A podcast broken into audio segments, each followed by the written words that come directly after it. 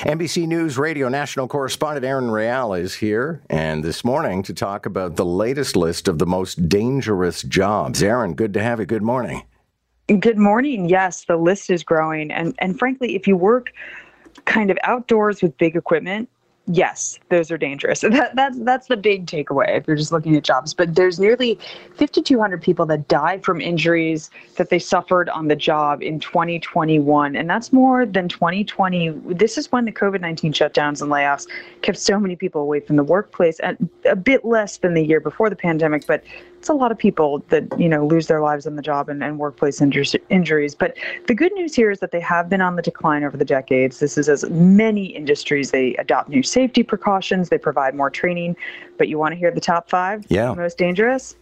Number one, tree trimmers or pruners. The profession's fatality rate is 21 times higher than the typical American job.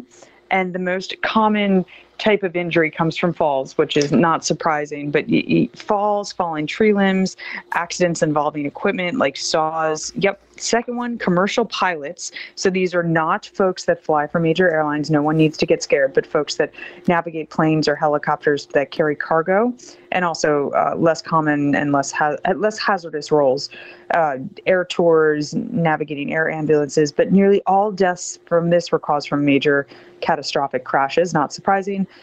followed by farm and ranch animal workers. They tend to big livestock, small um, and, and big, but that's the third highest rate of death, 15 times higher than the typical job. Logging workers, not surprising. Um, th- these are 13 times higher as well. This is contact with equipment, falling objects. That's the main reason. And then roofers rounds out the top five. Hmm. Fatality is almost 10 times higher. But sadly, a lot of this injury is preventable in this particular industry. Um, if you just wear a proper safety harness, the probability of injury goes down substantially. But so many people do not wear that. Well, and that's what I was going to ask you about the other professions, uh, Erin, and that is how many of these deaths might have been preventable? You know, year to year, could we find ways to lower the damage? It's a good question. And what we do know is that every year it gets t- it, it gets safer.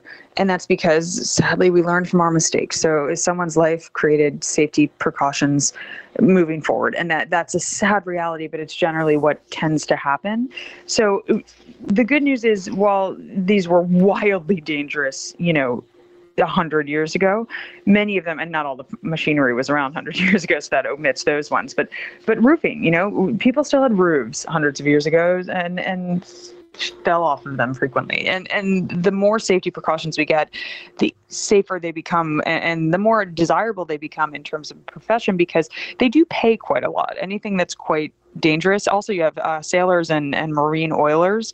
That is a very dangerous job as well, but pays quite well. Um, first line supervisors for landscaping, lawn service, grounds work, those also can pay quite well. And that that's the 12th most dangerous job. So generally, it goes with anything that's big equipment, and outdoors tends to hit make the list of what's dangerous in terms of profession. Thanks a lot for this. Wonderful to have you so early in the morning.